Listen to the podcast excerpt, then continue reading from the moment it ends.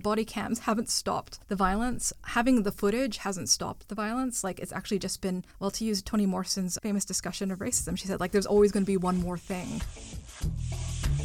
Welcome to Surviving Society, with Chantelle Lewis and Tissot Regis. executively produced by Georgia Fori Addo. If you enjoy the podcast and find it useful for your ever expanding sociological imagination, please support us via Patreon. If not, you can always support us by sharing, subscribing, rating, and reviewing. Welcome to another episode of Surviving Society. We are really excited today to be joined by Dr. Xine Yao, who is a lecturer in American literature to 1900, as well as a co director of the Queer Studies Network at UCL, London. Their first book is Disaffected The Cultural Politics of Unfeeling in 19th Century America, which has won the Duke University Press Scholars of Colour First Book Award. Oh my God, that's amazing. Xine, well done. Um, her honours include American Studies Association's Yasuo Sakakibara Essay Prize. She is BBC Radio 3 AHRC New Generation Thinker and co host of the brilliant podcast I really like, PhDivas. Xine, welcome to the show. Um, it's a pleasure being here at long last. Honestly, like I, I come across your Twitter, I think, about four or five years ago now, and I've just been such a fan. And I know we've got friends of friends. I just go, I really want to meet Xine. I really want to meet Xine. like Xine's a real one because I saw how you were engaging both with scholarship and the academy in a way that me and Tissot like talk about in mm. terms of history, in terms of sociology, but also in terms of literature as well. And the literature stuff, I'm such a student of. Like I don't like. Yeah, uh, um, something like- I, I'm- I um, don't- I don't know anything about. I don't right? know anything about. So just the way you're such an interdisciplinary scholar and I love that. Big fangirl I mean, moment. I, I have to fan back at you. Like I just, I feel like I got to, I learned about surviving society very early on because, of course, uh, your work also with um, uh, Leading Routes as well. That I always keep, always recommend to Mm. Black students I encounter, and of course, you do, you work with Paulette, who's awesome as well. Yeah, so it's just yeah. like I think wonderful networks of like people who I guess are surviving the academy, so to speak, Yes. that are still able to preserve some sense of themselves and let themselves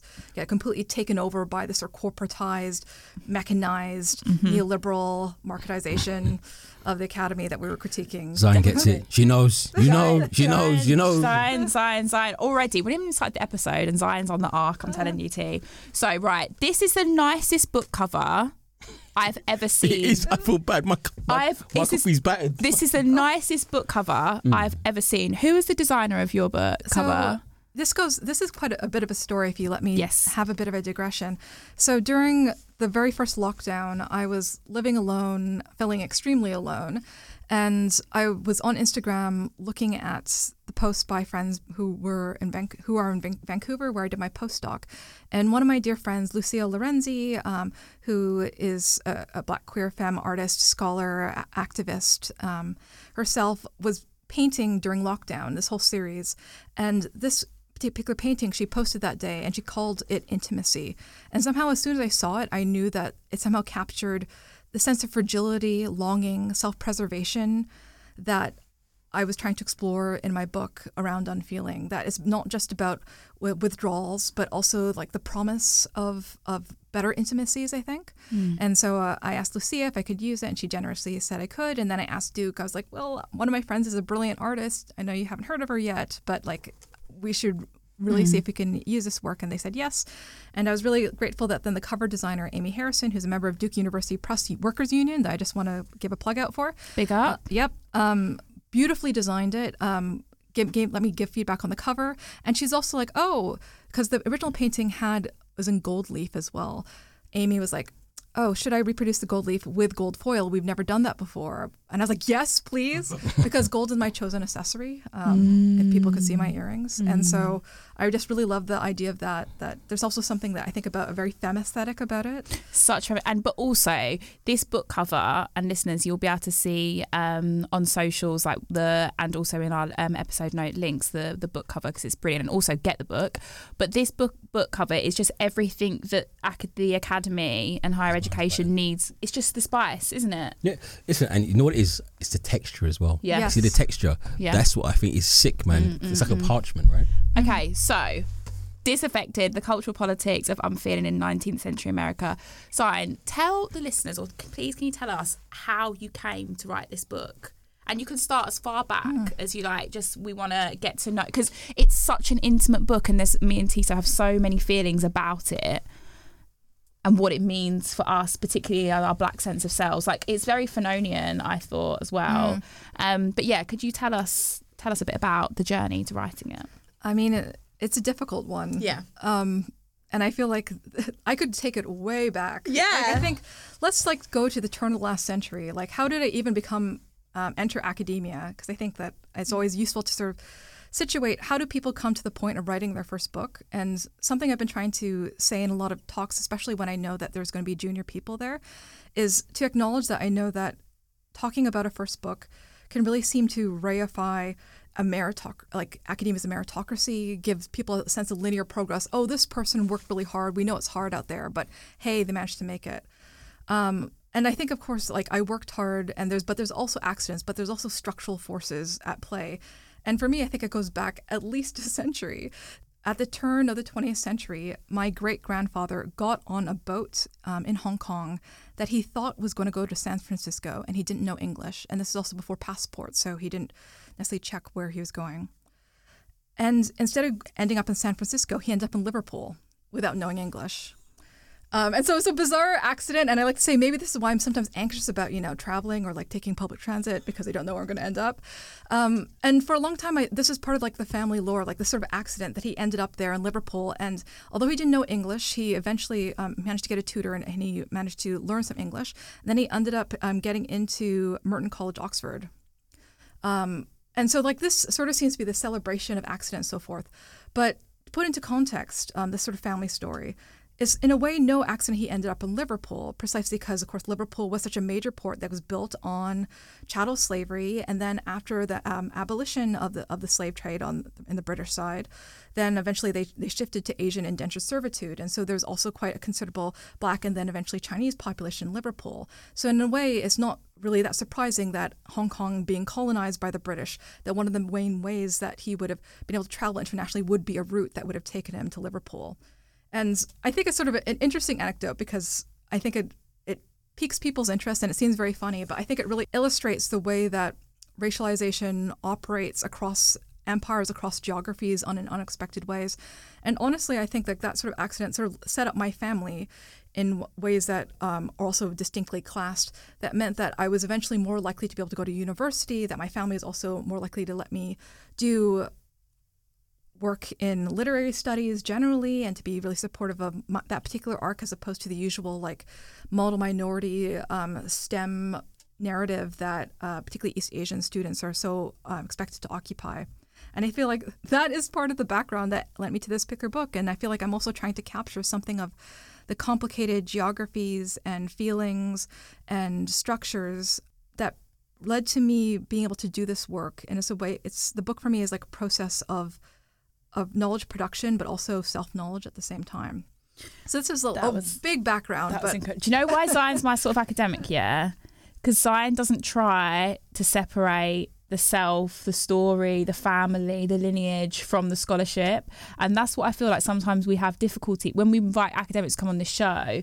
They sometimes try to present their work or how they come to be writing what they're writing as something separate from the self or something separate from the family history, but just going straight in and yeah, this is what it's about. It, But I think those things are racialized, right? Yeah, so, yeah, yeah. And gendered as well. So if you're, this is a, a mad generalization, but a white male academic, it's like an abstraction. This is an abstraction, what they're doing. Yeah. But for us, it's a, there's a story to tell. How I came to do is there's a story to tell. and it. it's intimate Mm-hmm. and it's deep and it's felt and it's intergenerational and But what's quite interesting, Xine, when you spoke about the the colonial links, especially with the, uh, like Hong Kong, like not many people know about this. Like the east end of London, yeah there was a, a massive Chinese population there up until like the 1950s. No one really speaks about that.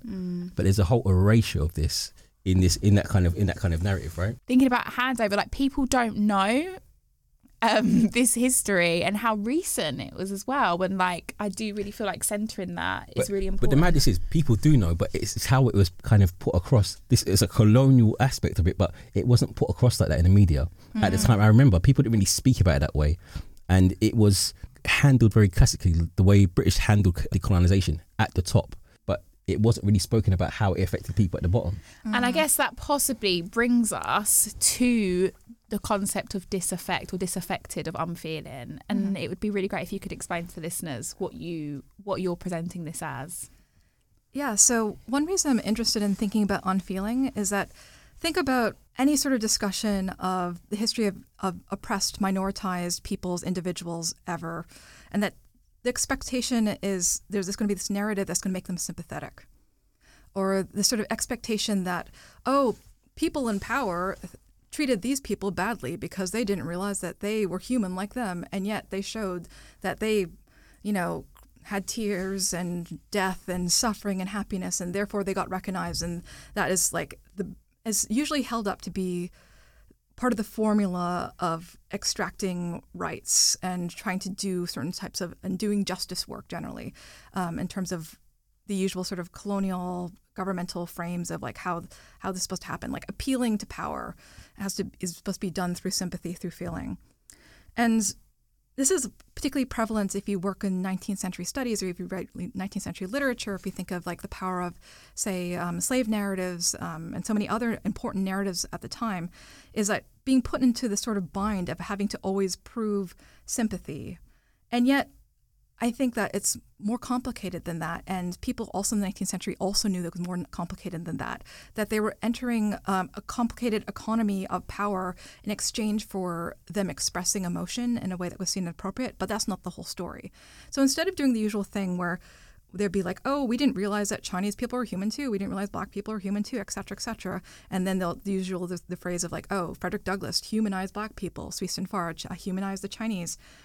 What instead we just stayed with that negation and sort of thought like, why is that lack of recognition happening? And how do we also suspend the usual move of like, yes, we feel too? What does it means to stay with it? What sort of alternative forms of thinking about feeling and feelings that are are insurgent and partial and complicated and dissatisfied with just the norms of what is actually um, a very colonial white structure of feeling that pretends to be universal. And so that might sound a bit abstract to listeners, but I was wondering if I think that there's a way of talking about it in everyday life, and this is something mm-hmm. that I really tapped to when I was working on the book part of it. That when I sort of made it shift from simply being a 19th century American project, but one that is, as you said um, very nicely, very intimate, is that I think I was also drawing on my lived experience and lived experience of, of many of um, people around me. That how we negotiate everyday life, how we negotiate survival, how we negotiate managing our energy has to do with this calculus of unfeeling, when we choose not to be responsive, when we choose not to be um, repre- not to represent feeling in certain ways, to know that it's going to be Ill- seen as illegitimate in uncertain scenarios. And even though there are repercussions, even though you could alienate allies, even though you could be accused of like no not doing activism properly, it could be seen as counterintuitive, counteractive. It is still important hold space for unfeeling. That's sick. So when I was looking at your work and going through the the idea of unfeeling, if I was from the enlightened point of view and from their kind of scholarship, how do I stop from going from unfeeling to indifference? Well, I guess the question is also indifference to what, and I think mm. it's also about thinking about unfeeling, unfeeling to what, um, un- unsympathetic to what, and what are the repercussions. And so one thing I, I, I say in my book is like that a word like unsympathetic cuts both ways. If you're unsympathetic to power, you're seen as unsympathetic. And I think indifference also operates very similarly, that it's about perhaps from the, from the perspective of being a minoritized person, that what happens if you're indifferent to power is very different than the indifference of people who are in power to to everyone else. Um, and so I think positionality is really important. And so another thing I, I try to emphasize in my book is that we're, when we talk about unfeeling, so often we talk about it as something coming from above, from oppressors. They are being unfeeling to minoritized peoples. But what if we think about it as a tactic from below? And that sort of shifts the dynamic. Like you're uh, ostensibly, it's like people who are minoritized are supposed are sort of expected to always having to prove themselves again and again. They're not given the luxury of being seen as disaffected, of being unfeeling, uncaring, because you're supposed to care about all the issues that you're connected to all the time. And I'm sure that we experience this a lot in the workplace and in the academy. You have to advocate for EDI, DEI, or whatever it is because you kind of don't have a choice. But what if we had the opportunity to be indifferent or carve out these spaces of being indifferent, unfeeling, disaffected, as it were. And actually, it's about reallocating um, energy, time, emotion towards um, different goals. We haven't been awarded that because it's not built into the philosophy. So, following like the kind of Cartesian notion of doubt, right? So, that was the the ability to think. We were never classed as thinking beings, right? So we were only classed as beings that were affected. So we did not have the ability to think. So we were not ha- we weren't awarded that uh, space to be, not to unfeel or feel. So we haven't had that. So we try to unfeel. We don't have that power. So if I say to someone, "I'm not caring," or say I withhold that feeling, there's a, a, a generally a negative reaction to that. Yes. We don't have that power.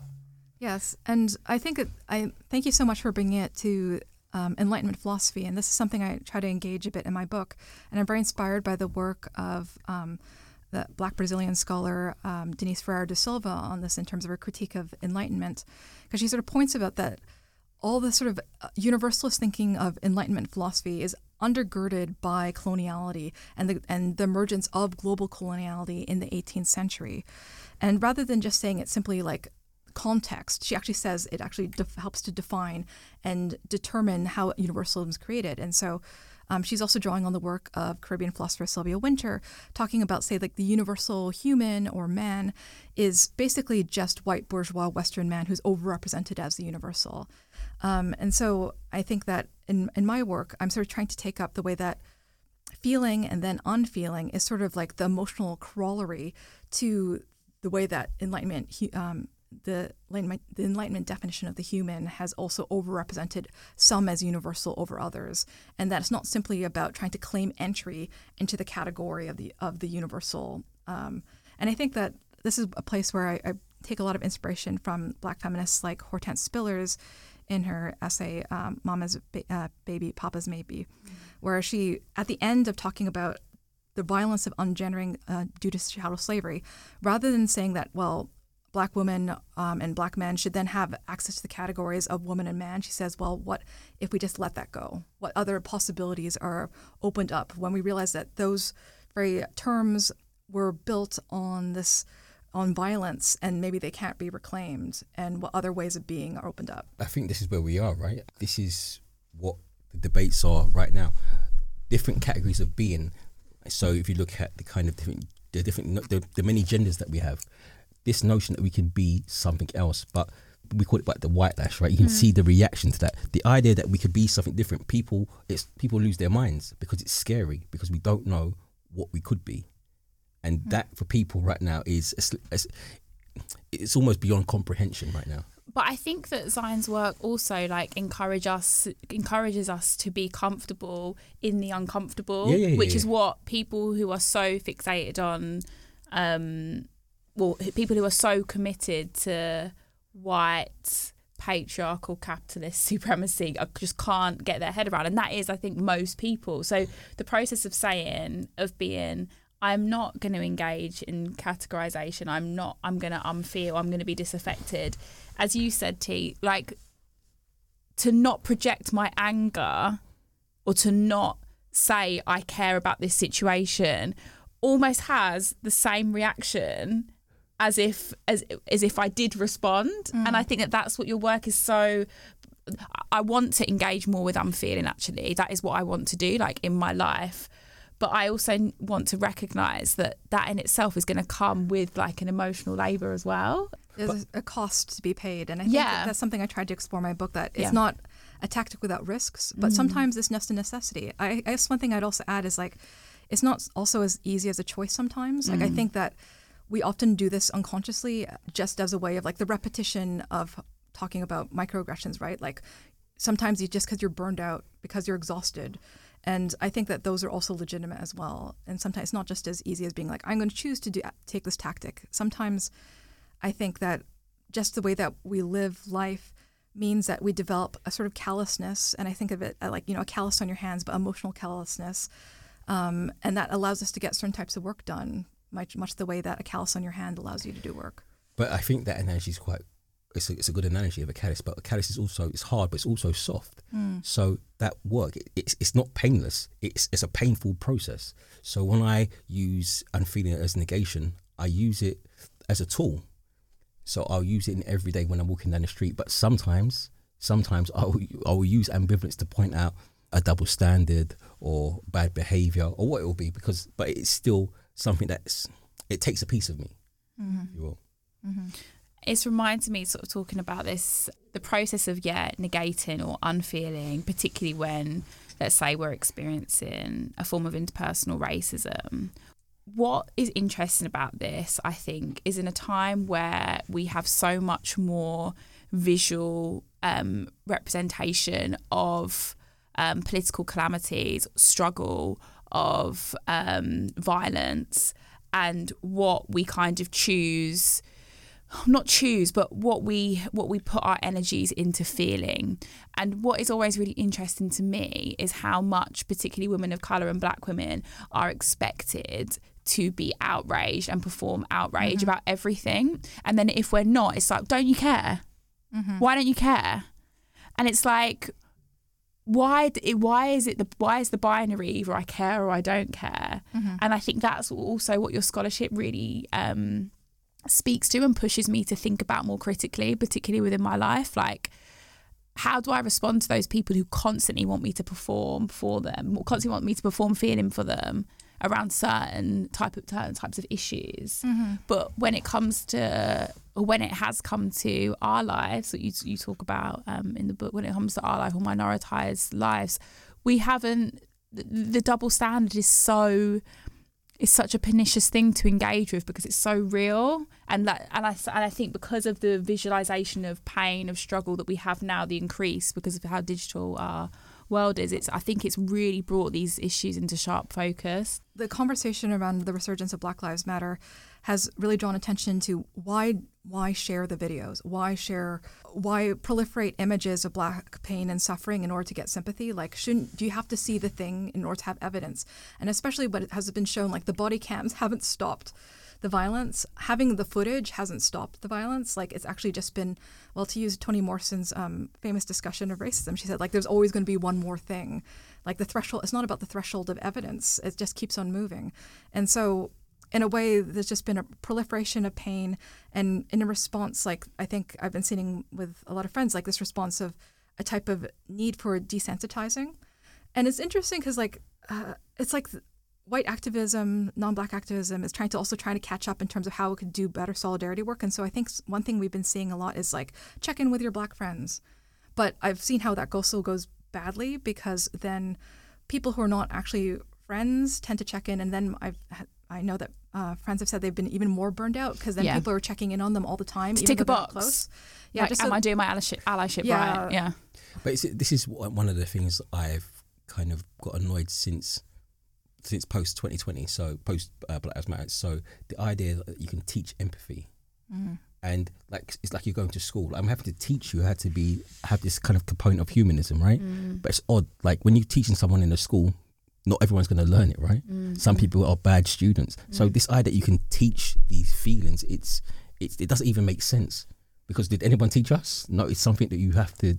It's a process, right? Yeah, I think it's really interesting what you said about yeah the um, the resur- resurgence of Black Lives Matter and and the images or the increased images and videos etc. And I'm sort of taking myself back to um, June 2020 and um, the murder of George Floyd and and what we've been trying to make sense of nearly for two years now.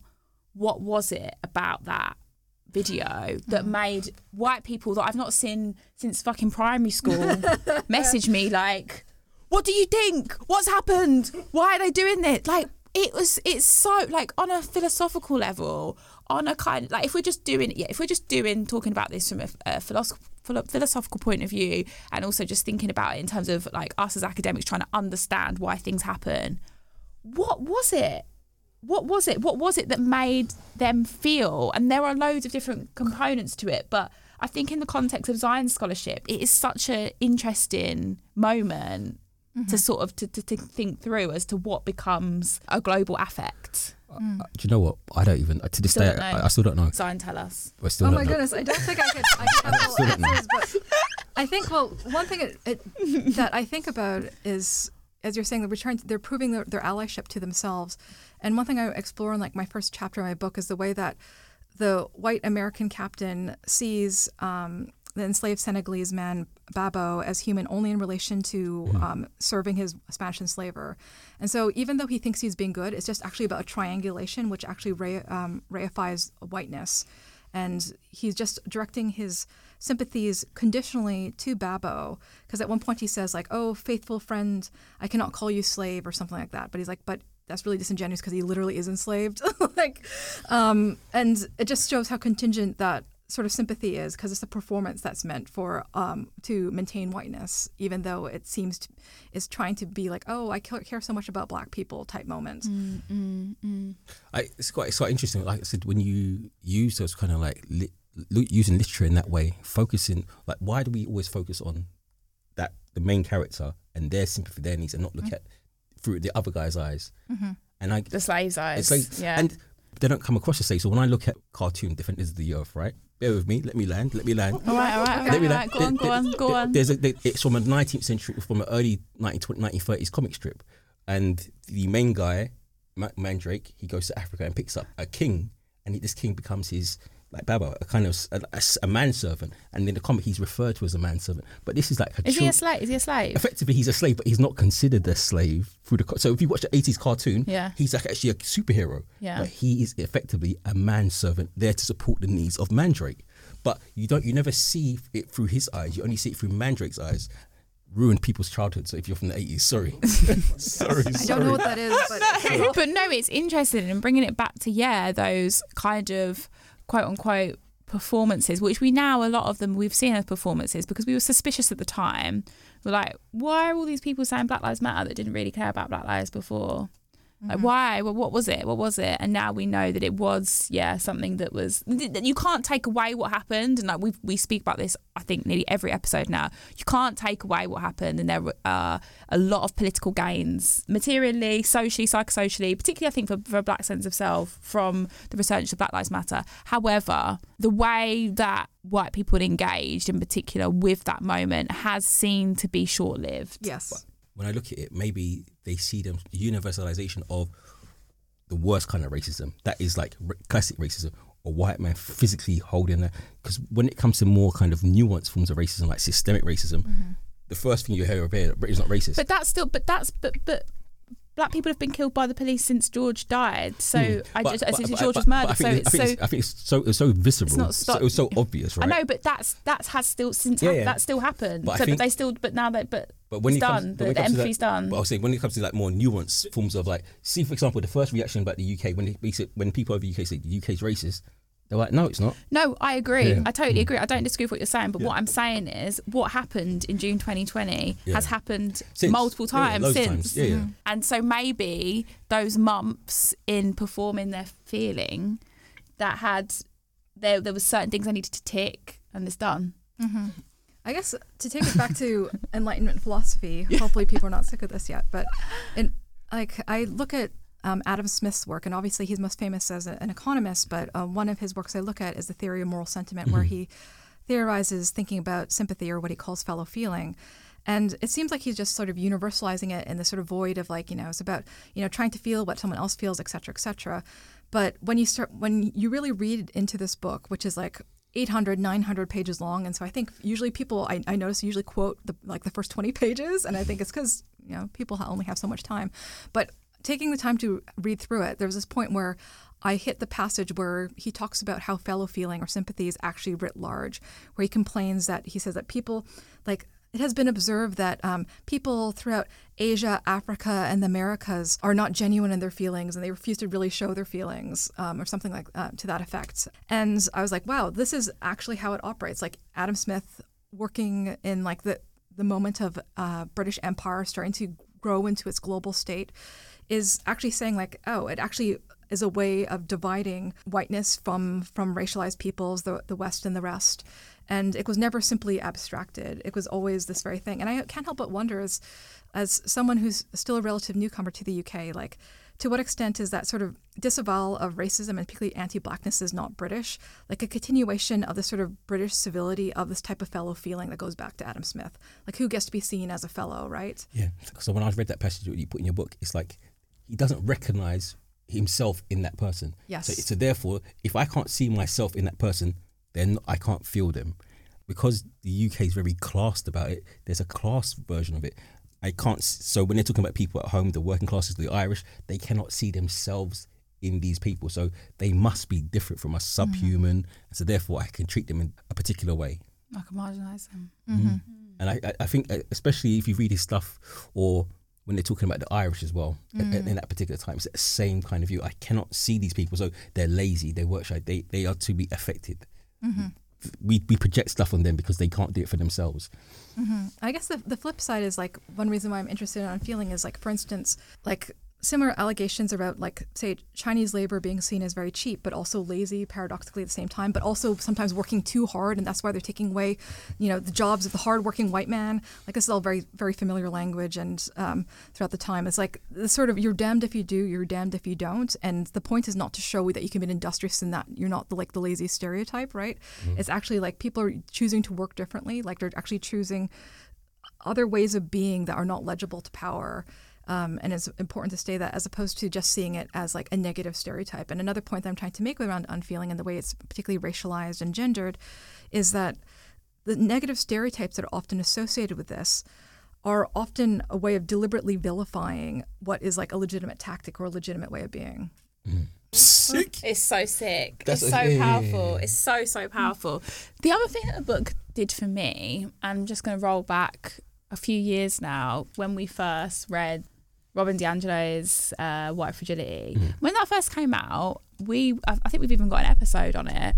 We were quite moved by the book. Um, I think that there were bits about it that we were like, yeah, this is the type of thing that I see within everyday life as to why I can't get conversations about race further on, or why I can't get white people to hear me or why I can't get like I'm I'm I'm black and white mixed race like why can't I get the white members of my family to engage in conversations about race that are um meaningful and reparative? Like what is that? And Robin DiAngelo seemed to give like a kind of analysis which which helped. But since then we've definitely become much more critical of that work on the show through the help of critical friends through the help of scholarship that's sort of written back to that work.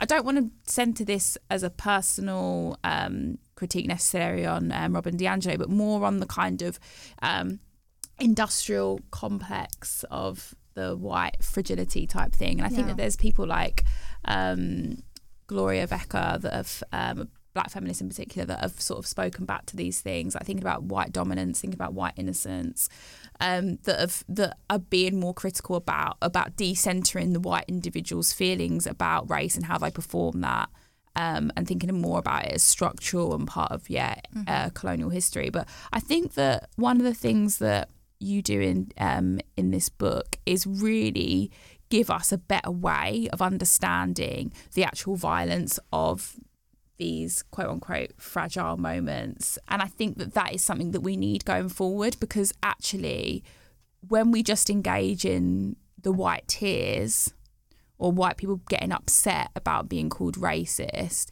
it hasn't actually got it hasn't actually got us anywhere, and it becomes a kind of like I mean I've been there. Where you just end up doing therapy with like therapy for them. It reminds me of like that. Um, remember when Liam Neeson said he wanted to like Yeah, Oh yeah, Like- oh that was bad. he wanted to um, He um, wanted to beat up any black man any he saw. any black man he saw. Like you Standard. kind of get into that kind of territory, and I think that's what Xine like critiques, but also gives us another way of looking at the violences of this without centering the white the white individual. What's interesting is, is that he revealed a long history that this, that's not a new thing. They did that anyway. Like Yeah, yeah, it was quite interesting. He just said that, and he's like, "Well, you've done that." He for a long thought, yeah, he thought he was making an isolated Yeah. racist statement, but actually that's what Yeah, that's what they've done to us. yeah, yeah. Yeah, because I, I also initially thought that White Fragility was a really interesting book because, and I do think it is an interesting book because it does, I think, identify um, this aspect which is on, was at the time under remarked.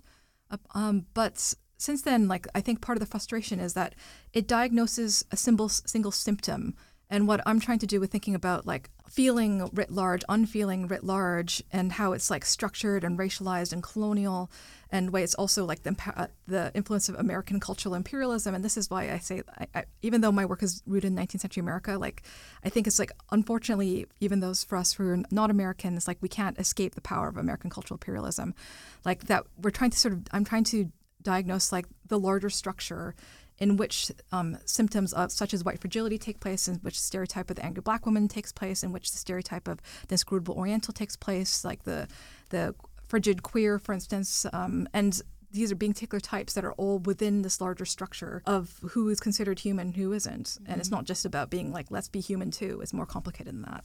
No, and I, I think you're right. It sits in the, the soft power of the, of the United States. So again, looking at the popular culture, when I went to see the only Fast and Furious film I went to see, Hobbs and Shaw, right? But he, he the very the very last line at the thing, he says, he, he says about the the the main villain who's a black guy. Now you're human. Oh God! Now and like, isn't, he called, isn't he called Brixton? He's called Brixton. The main human is called Brixton, and the, the black guy. The main black guy. Is he British? Is called Brixton. Yeah, is Idris Elba? Idris Elba, right? Oh God! And he, and he's, he, they said you're not now. He's not human, and there's a dividing line. There's they actually kind of mark it out, and I said that all these are choices. These are editorial choices that they've made and put in the film, and you're thinking, well, what are they saying here? And again, it's the idea who is allowed to be human, and they told him he's not. you're not human. That's so awkward. I guess like so to go back to performative allyship and white fragility, there's an example that I think might be really interesting to bring up. Um, that's from the beginning of Get Out, and I feel like this is probably useful because most people have seen Get Out at this point, um, which is a scene that, um, in retrospect, is very telling. But also, I think I think there's very different experiences watching that film, where some people were really surprised that Rose betrayed him, and some people were like, "Oh, yes, of course." And it was sort of funny because I was more of the latter camp, but then I, I think I talked about it with um, my friend Liz that I co-host PhDivas with, and we both initially felt bad because like, why are we just automatically suspecting the white girl? And then eventually like, oh yes, we were right.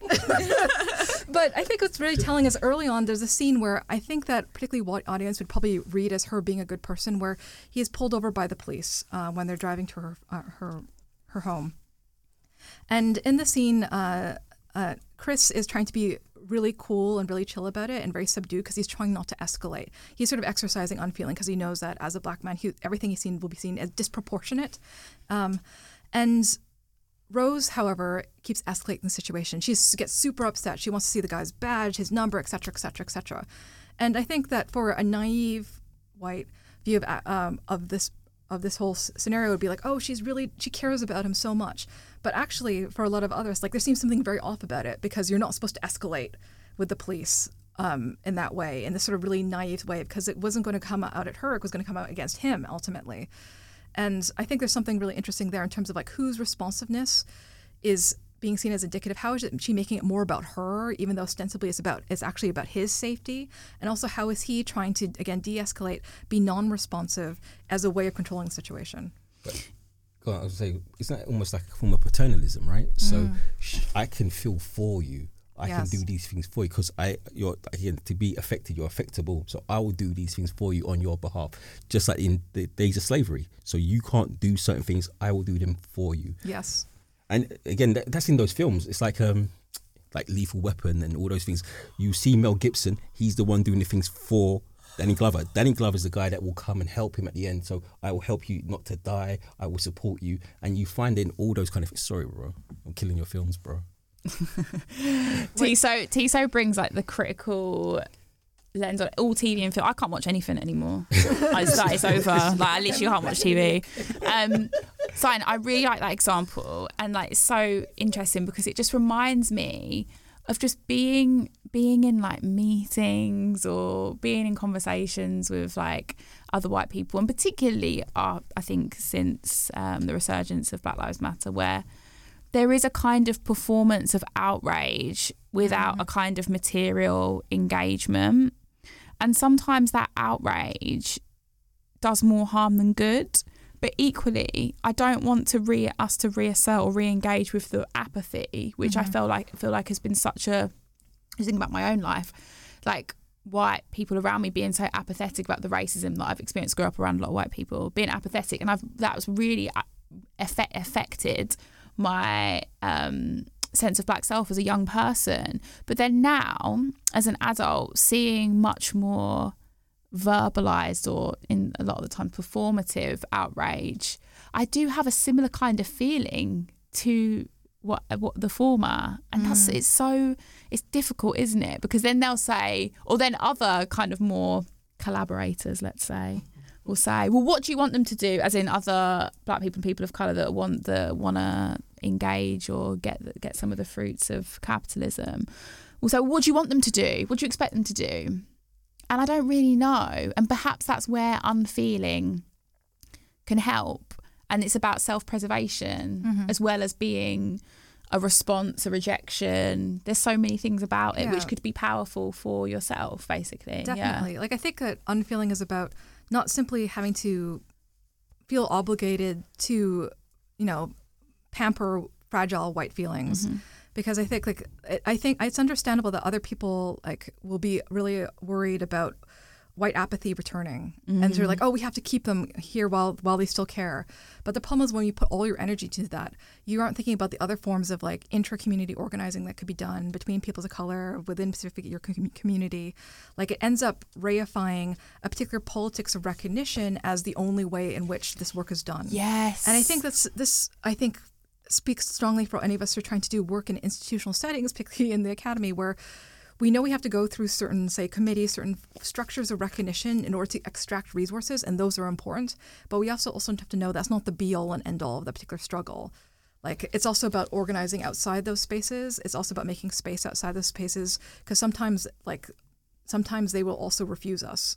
And I think that's something that it's very much on my mind right now because uh, I feel like at uh, University College London, we've also seen, much like many other institutions, like the opening of many different gains, and in our, our particular case, around the reckoning with the legacy of eugenics at UCL, has meant the opportunity of a lot of anti-racist work finally being seen as valid. Finally, a push to hire Black academics specifically.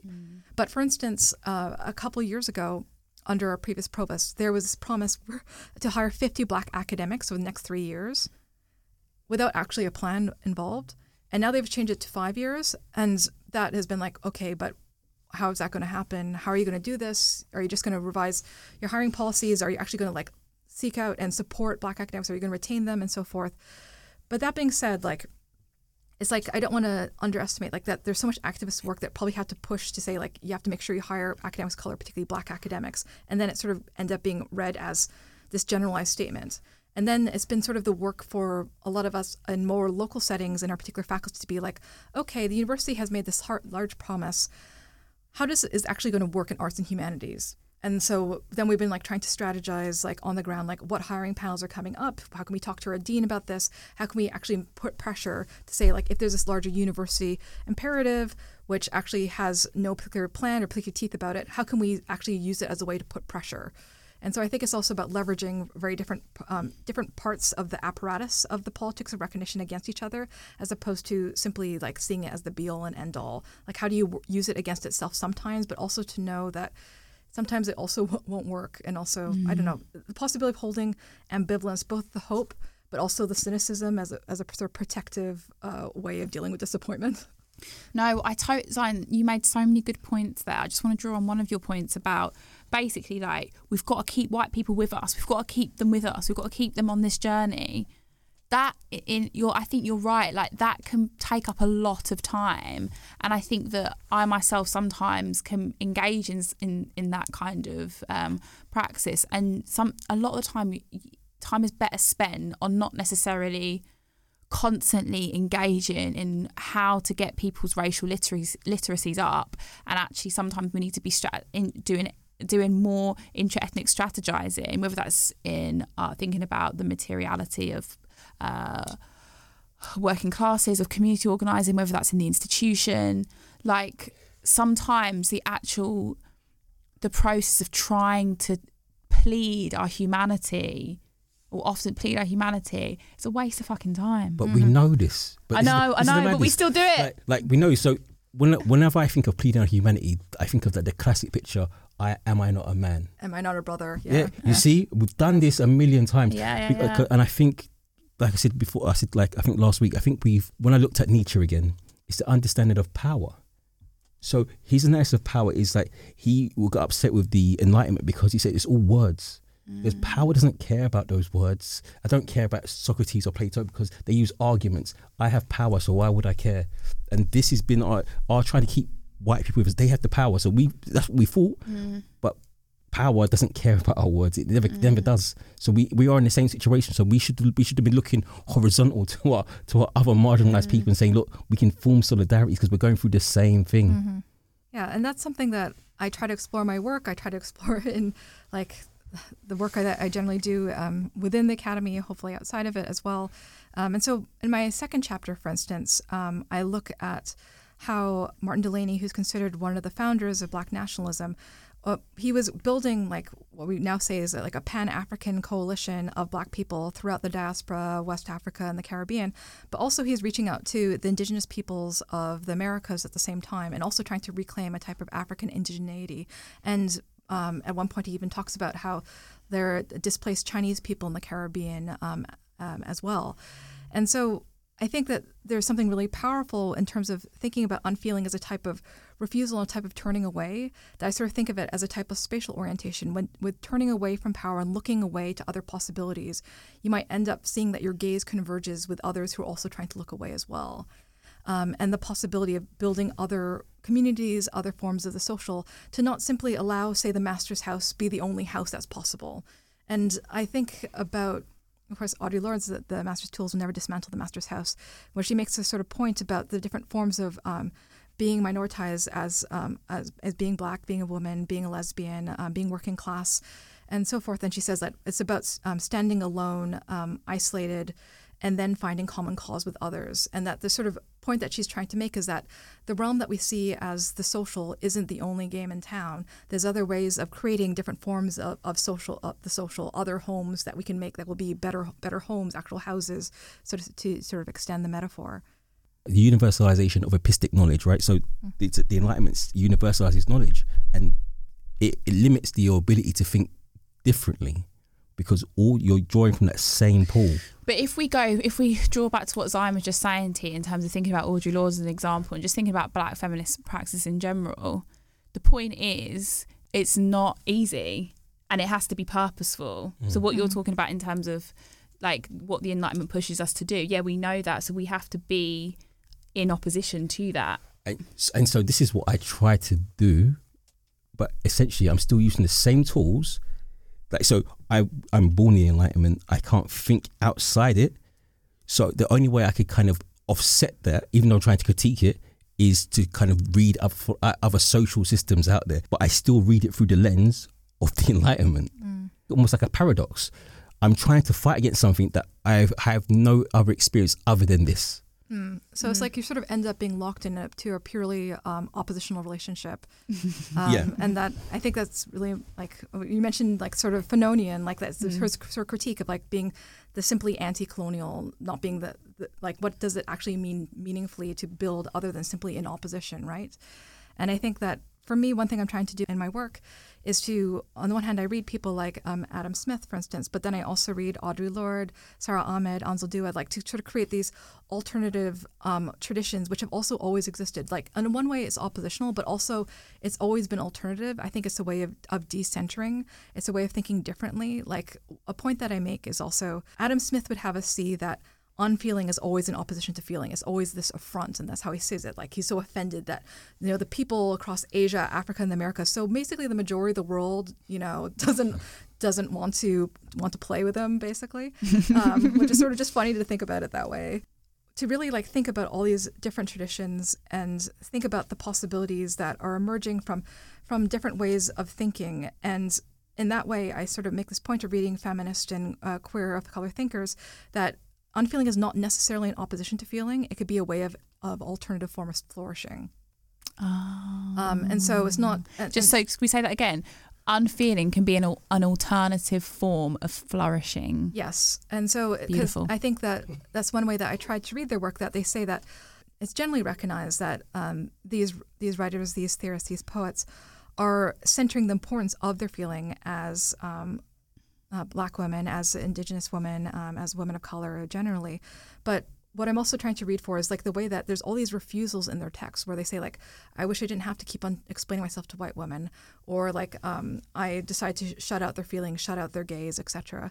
Is some of the language that Anzaldúa works uh, uses as well, and they're showing that there's this necessity of this type of disengagement in order to center themselves and then center their chosen communities, mm. um, and that just the appearance of lack is not necessarily absence. It could also be like lying dormant, lying fallow. Uh, there's other ways that it can be emergent at different times. It's sick, man. It's amazing, isn't it's it? Sick. In terms of feeling, sometimes when I engage in unfeeling, I'm not feeling sympathy. I'm feeling anger. How do I deal with that on a daily basis?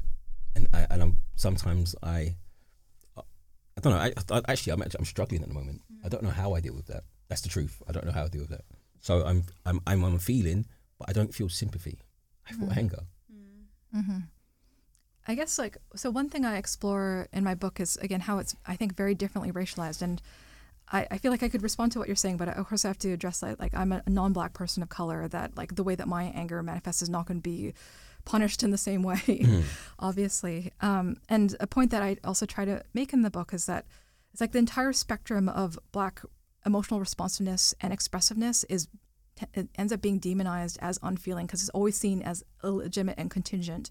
Whereas it's the contingency operates very different for um, for Asians, for East Asians, that is, because they sort of point out that Oriental inscrutability, and Oriental inscrutability is the most nameable racialized form of unfeeling.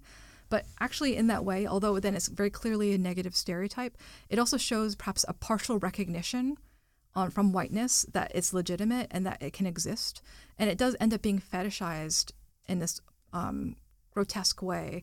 It allows it also ends up being aestheticized in a way as well, and so that's why I'd also not want to collapse my experience into your experience. Yeah, yeah, yeah. yeah.